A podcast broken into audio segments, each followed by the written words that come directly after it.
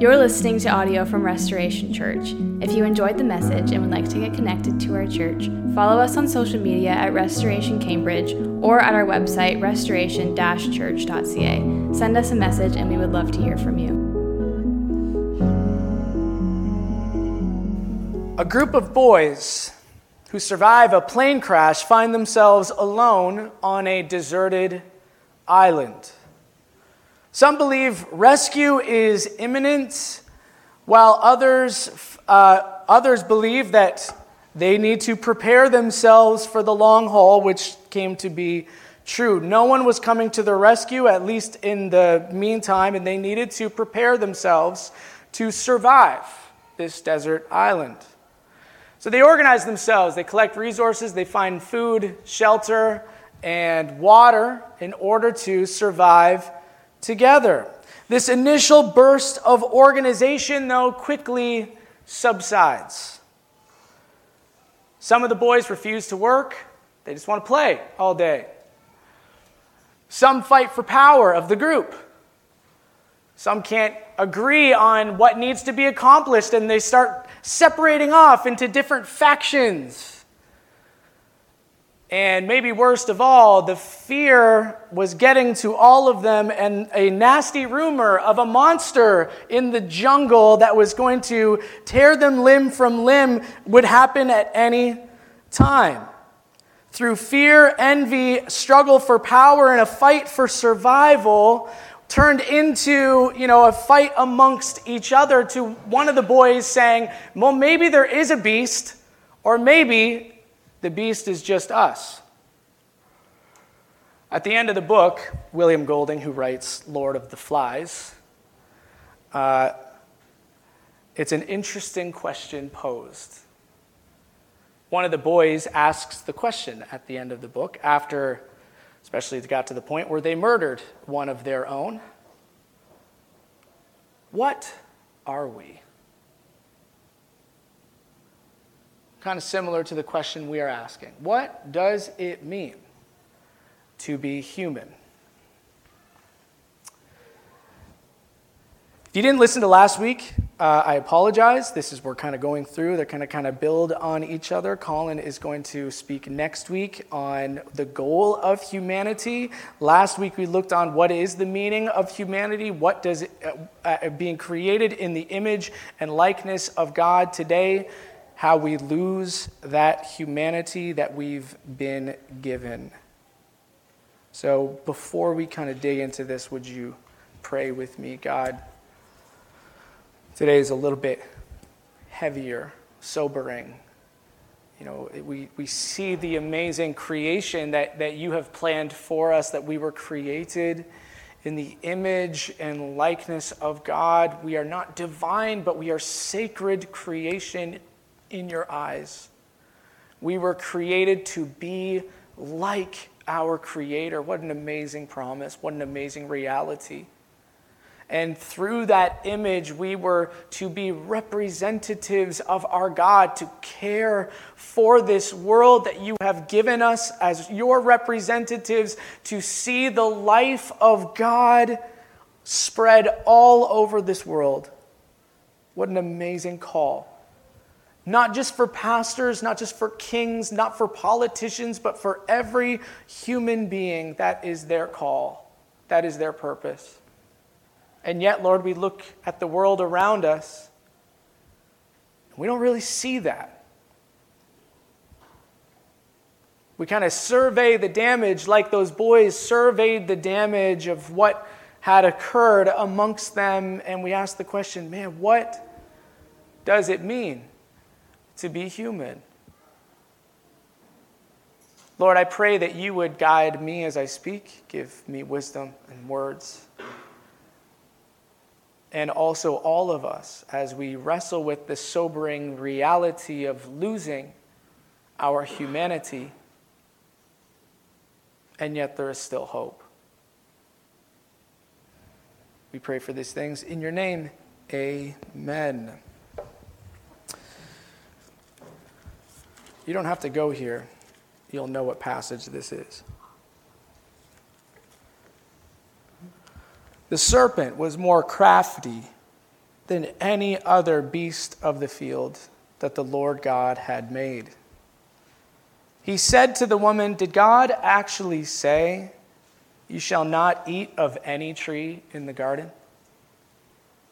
And the woman said to the serpent, We may eat of the fruit of the trees in the garden, but God said, You shall not eat of the fruit of the tree that is in the midst of the garden, neither shall you touch it, which wasn't really true, lest you die. But the serpent said to the woman, You, won't, you will not surely die.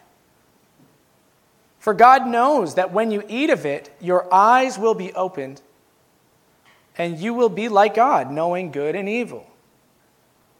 So when the woman saw that the tree was good for food, and that it was a delight to the eyes, and maybe most importantly, that the tree was to be desired to make one wise. She took its fruit and ate it, and she also gave some to her husband who was with her, and he ate as well. One of my favorite games to play is just a simple card game. I'm looking right at Willem because Willem is one of the ones who played with me recently called Saboteur. Some of you have played Saboteur with me. It's one of the only games that you will find Aaron Ottaway playing. I'm not a board game guy, but I love Saboteur. The idea of Saboteur, without getting into everything, because it's a little bit nerdy once you get under the surface, the idea though is uh, there's two teams. One is trying to find gold, the other is trying to stop that team from finding gold. The, uh, but the interesting part of the game is you do not know at the beginning of the game who is on your team and who is not on your team. And the idea is you try to, this might be the only time the pastor says the point of this game, or you are a- allowed to do this, you try to deceive one another. The problem is, it's just as easy to deceive yourself in the game. Uh, myself, Willem, and Ryan, after some chirps were exchanged in the game, which would mean we were angry with each other, we started to sabotage one another in the game while ignoring everyone else around the table. The problem was, which we did not know, Ryan, Willem, and I were in fact unknowingly on the same team. And we lost. It's very easy to deceive yourself. See, there's a burden that, that exists underneath mankind where we go wrong. And I think this is what tends to happen. We watch the news or we see things happening in our world and we say, man, that's the problem. Look at the war, look at the death, look at the bloodshed.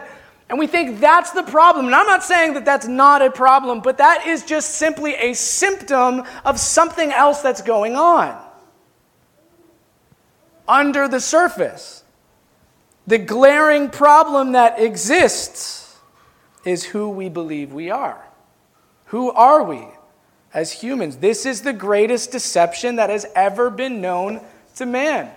Who are we as human beings. Of course, we are being created in the image of God, a sacred creation, as I prayed, sent out into the world to bring his blessing to every faction of the world. But because we are created in the likeness of God, to be like God, we were given something that God has as well, which is called a will. The ability or freedom to make a choice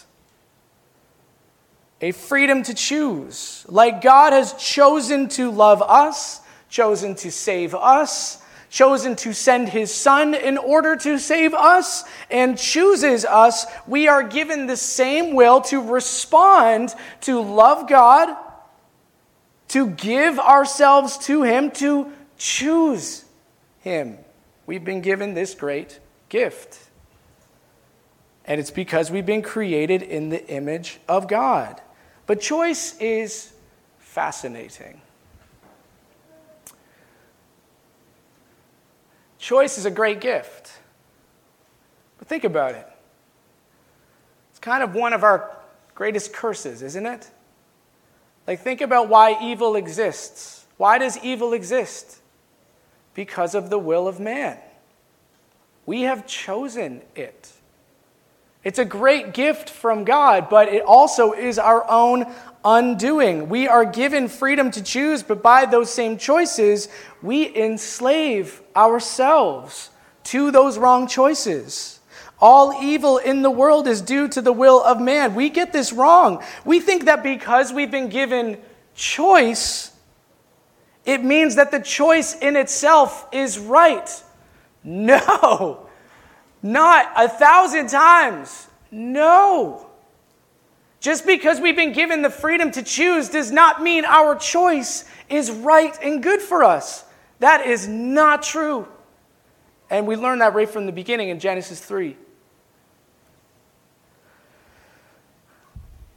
Man, parents know this all too well. I mean, you don't have to be a parent, you just have to know some kids. Adults are probably more like kids than we want to admit. There have been so many times, man, I have I led youth groups like junior high, high school, and I was like, you know what? If I was God, I wouldn't give you the choice. you know what I mean?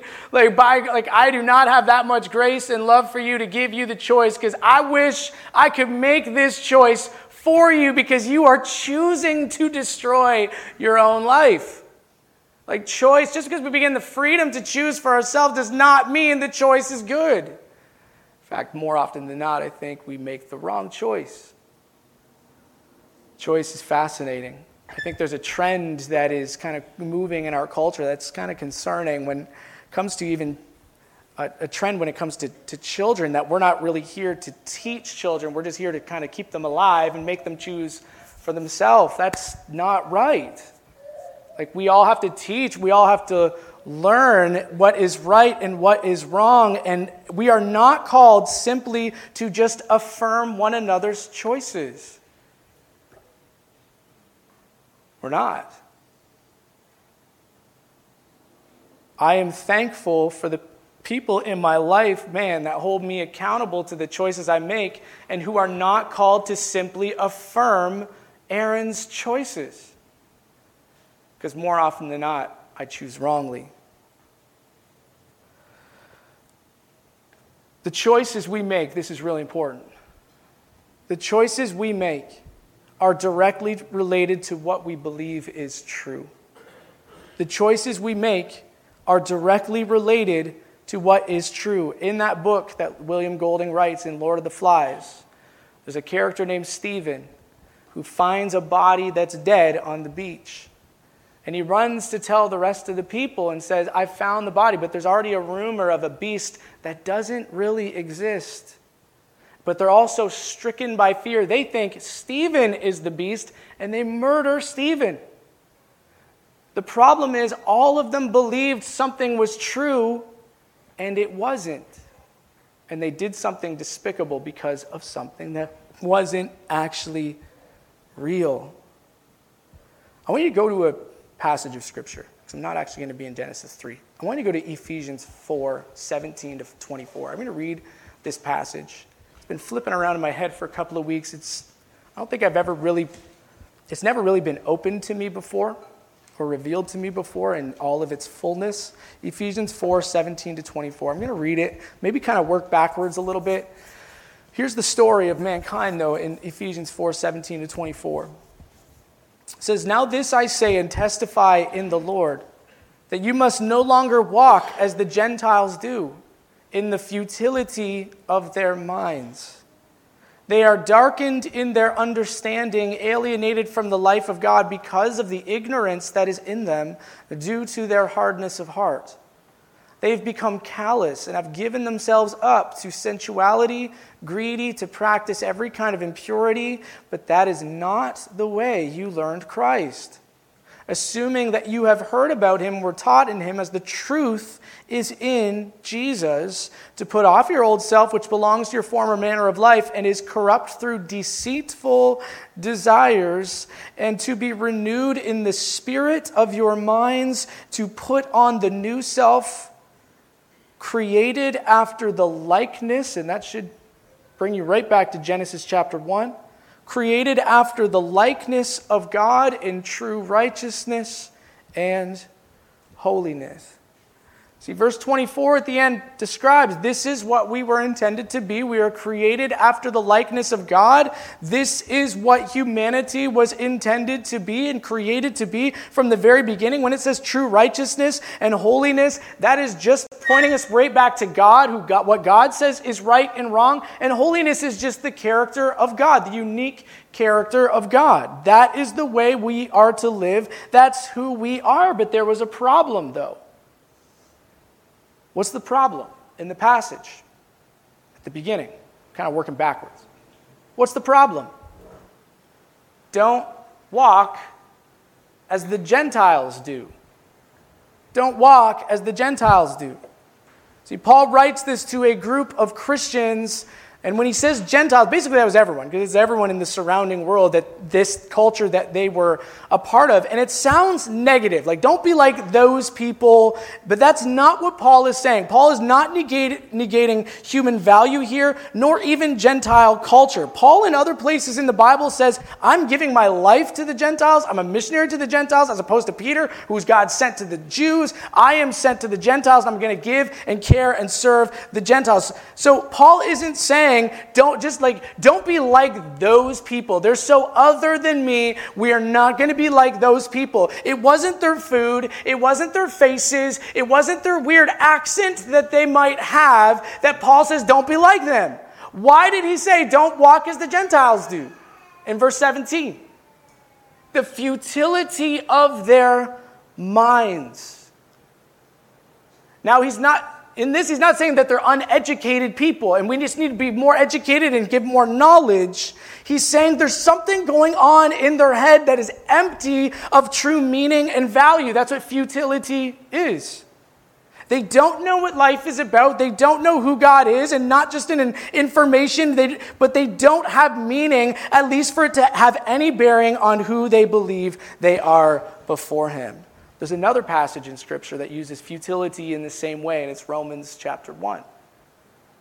Romans 1, verse 21 says that they knew God. This is a commentary on the world. They knew God, but they didn't honor him as God. They knew about God, he's there, they have knowledge of God, but they didn't honor him as God or give thanks to him, but they became, in Romans 1, futile in their thinking.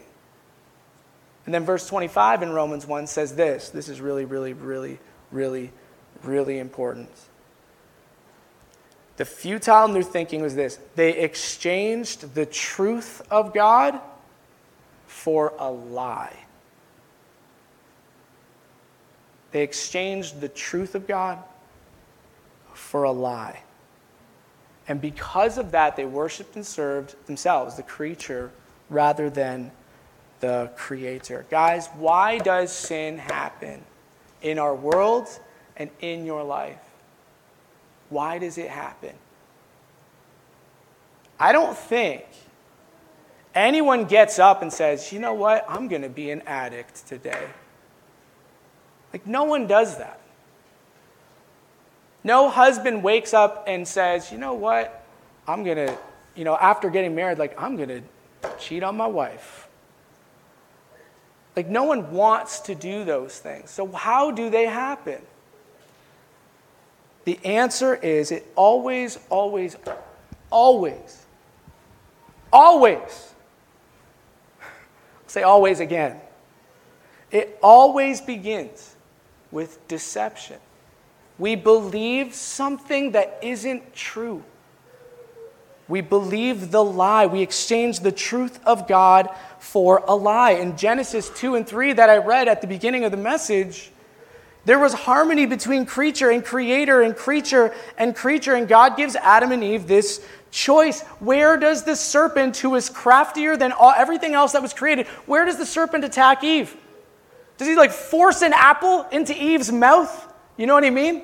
He doesn't do that. Isn't it like, like put sin all around her so she has no choice but to accept? Where does Satan attack, the serpent attack Eve? Through what she believed was true. Did God really say that? I'm not sure if he really said that. Are you sure he has your back? You sure he wants the best for you? There's more for you than what God said. See what I'm saying? Like it sounded really good. It sounds like sounds like it was almost like a it's being sold as self-fulfillment. Like there's more for you out there, Eve, to experience than what God has, and he's hold, he's not telling you the truth. That's where Satan always attacks, guys. We think Satan's going to come in and just like throw sin in front of us. That's not how Satan, Satan over time deceives. And the best kind of deception is when we have no idea that it's actually happening, but we begin to believe something that's not true about ourselves and about God. That's how sin works. It's based on deception. And we're really good at being deceived, and we're really good at deceiving ourselves.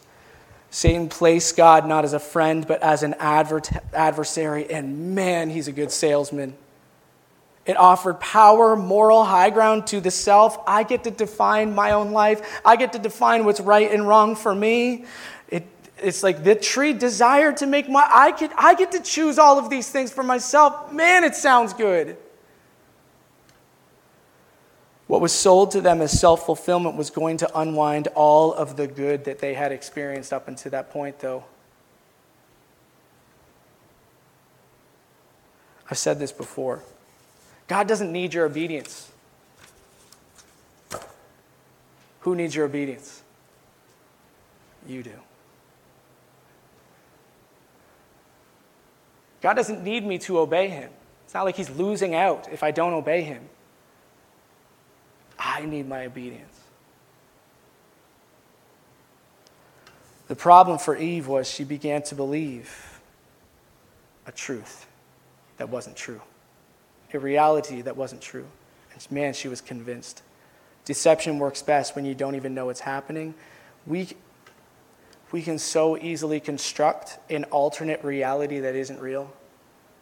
Man, we can. I don't even think we believe that we can, but man, we can the age of social media and online stuff proves that this has been true for a millennia and maybe true more than ever that it is so easy easy to to create an alternate reality that isn't grounded in the truth. It's so easy to do that. I hate twitter so i'm going to pick on twitter. I think twitter makes bitter, bitter angry people. I've seen it so I don't care about Twitter at all. So I could say more, but I'll hold back.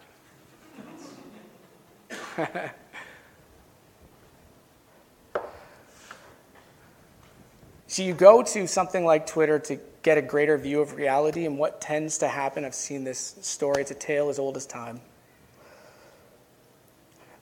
people come out of it with a sense that they think they know better, but they have no idea what they're talking about. Because social media is rigged against you.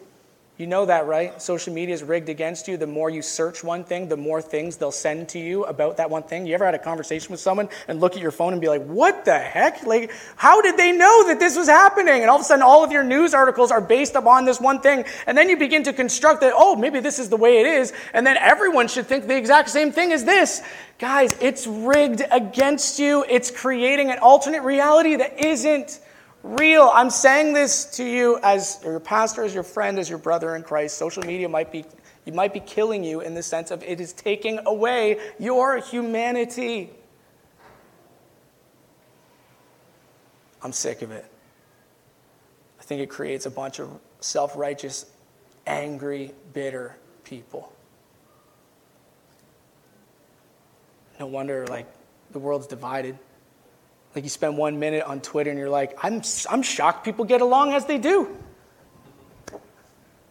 It's like looking for something to get angry about. Do you know, do you know anger? This is kind of off on the side. Do you know anger is the quickest pill to give you some sort of purpose and meaning, but you're not actually doing anything about it? So you get angry at something, it makes you feel like you're doing something, but you're not doing anything. That's often why we get so angry. We think, man, we lack purpose we think we're doing something, but we're not. Twitter rants over.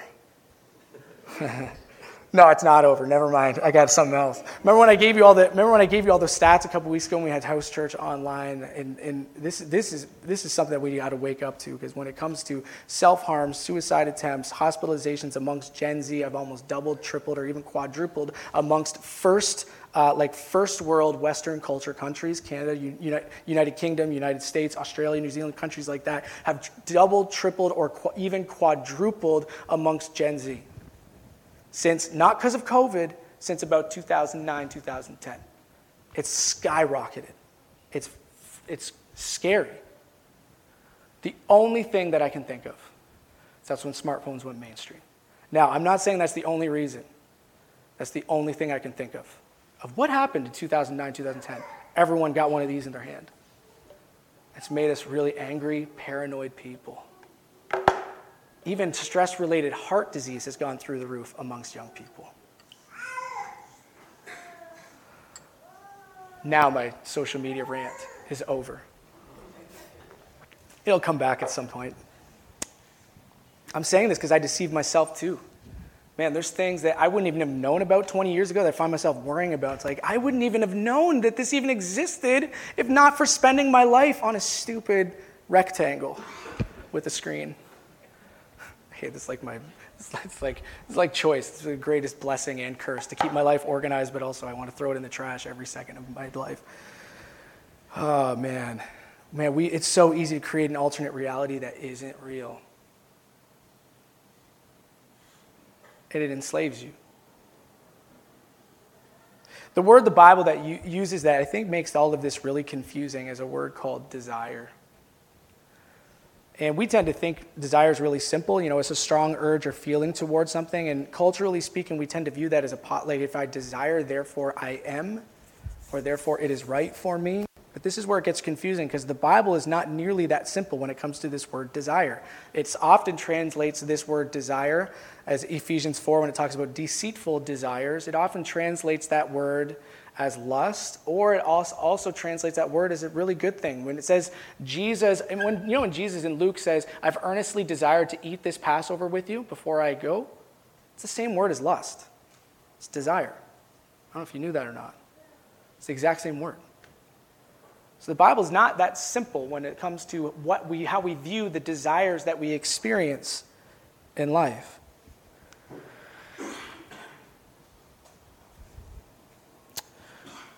But every pathway toward losing who you are is forged because of a desire. Eve in Genesis 3 says, I, she looks at the tree and she says, Well, it looks good, it tastes good, and it's a desire to make one wise. And we believe that the desires we experience will set me free, that that's me because I desire those things. But just like choice, desire is a complicated thing not only like we experience competing desires. I heard this this past week. You ever been to the grocery store where you're lining up and right beside the like have Beachbody by three in three months magazines are the candy bars. Like we want both of those things. You can't have both of those things.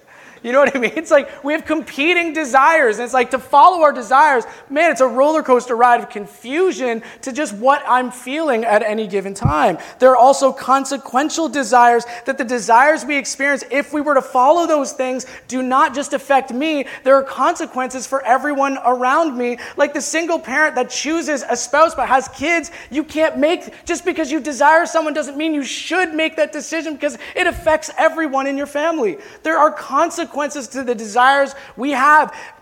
Husband, wife, you are in a marriage. Just because you desire someone outside of that marriage does not mean it is good. There are consequences to the desires that we have. It's not that simple. Just because you desire does not mean you are.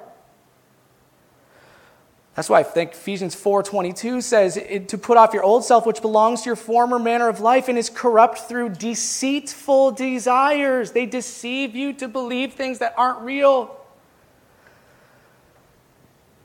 And the problem is desire that becomes unhinged from what is true. Now, desire, again, as I said, is not in itself the problem. I think sometimes in our discipleship, what we try to do is focus on numbing the desire. That's not a great form of discipleship just numb the desire or pretend it doesn't uh, exist. But when desire in itself becomes the master because desire is not a master. It needs to be hitched to a greater purpose, or else we lose its meaning altogether. We lose who we are. Here is, I think, one of the greatest fallacies of our day is We confuse something like identity with desire, and we put the horse, the cart before the horse. That, that my desire determines who I am, but that's not true. Who I am should determine our desire.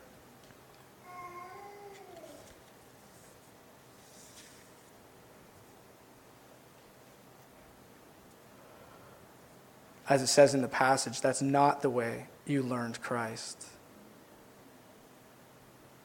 You might say, Aaron, well, I desire that thing. That's who I am, but that's not who you are. It goes the other way, too, where you just feel an overwhelming sense of failure and say, Aaron, that's who I am. No, that's not who you are.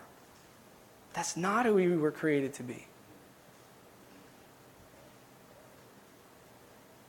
I think we should burn with desire but if it becomes unhinged from who we are, we've lost who we are.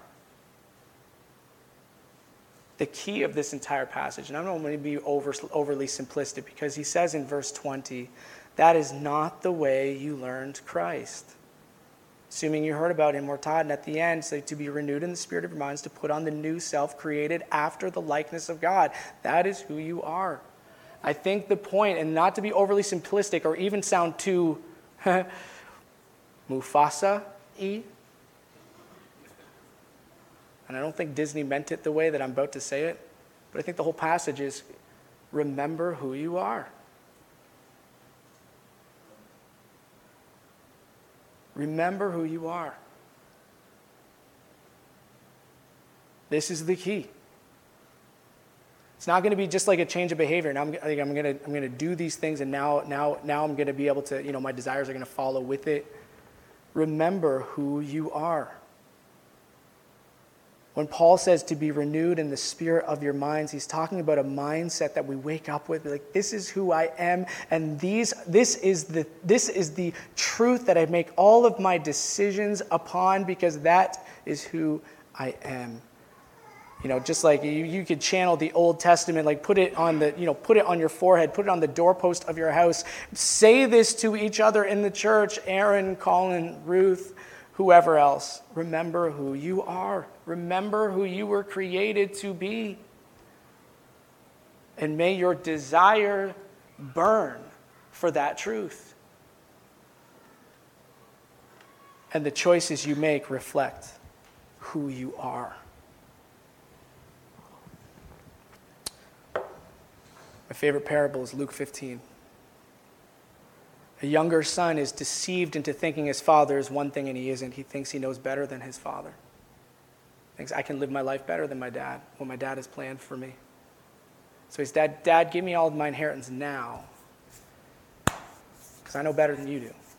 So he takes all of his money and runs away. Soon discovers by his own deception he enslaves himself to the point where he is eating the same thing as pigs eat. And I love the line in while he's scooping up the slop, the same slop that pigs are eating and putting it into his mouth. The line says, and then he came to himself, or he came to his senses.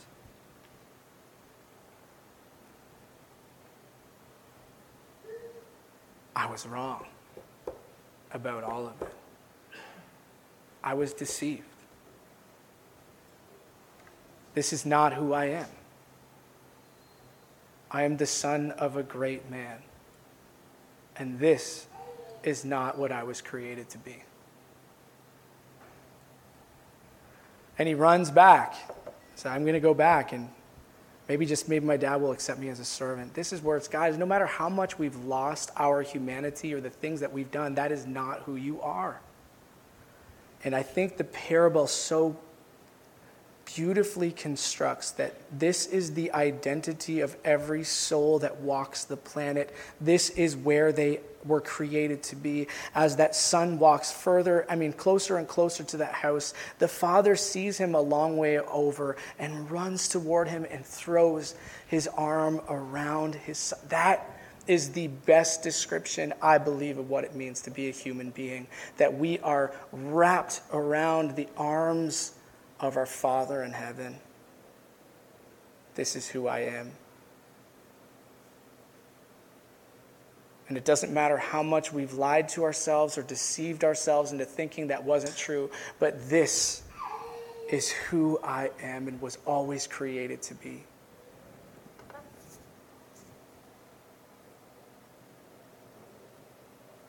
This is what it means to be human.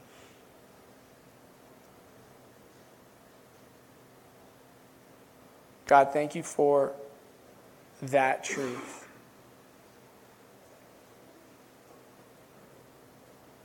I think in my life, man, the times when I have been deceived, the times where I thought I've known better. I thought, can I trust this God?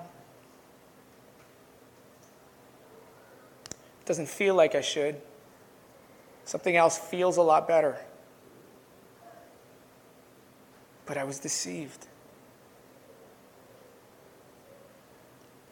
Lord, may each and every one in this room want to experience the truth of being wrapped in the arms of our Creator.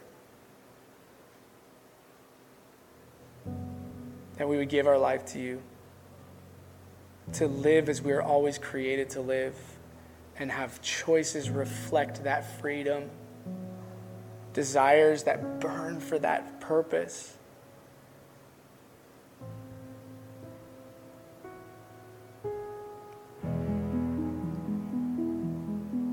Lord, I, I pray that if there are some in the room, or maybe this morning who are like coming to their senses, coming to themselves, like, oh man, I was wrong. I was wrong. We know you are waiting for them to choose you. We know you are waiting for them to express, God, I was wrong. I need your forgiveness. And our loving Father in heaven will run toward us and wrap his arms around us and embrace us.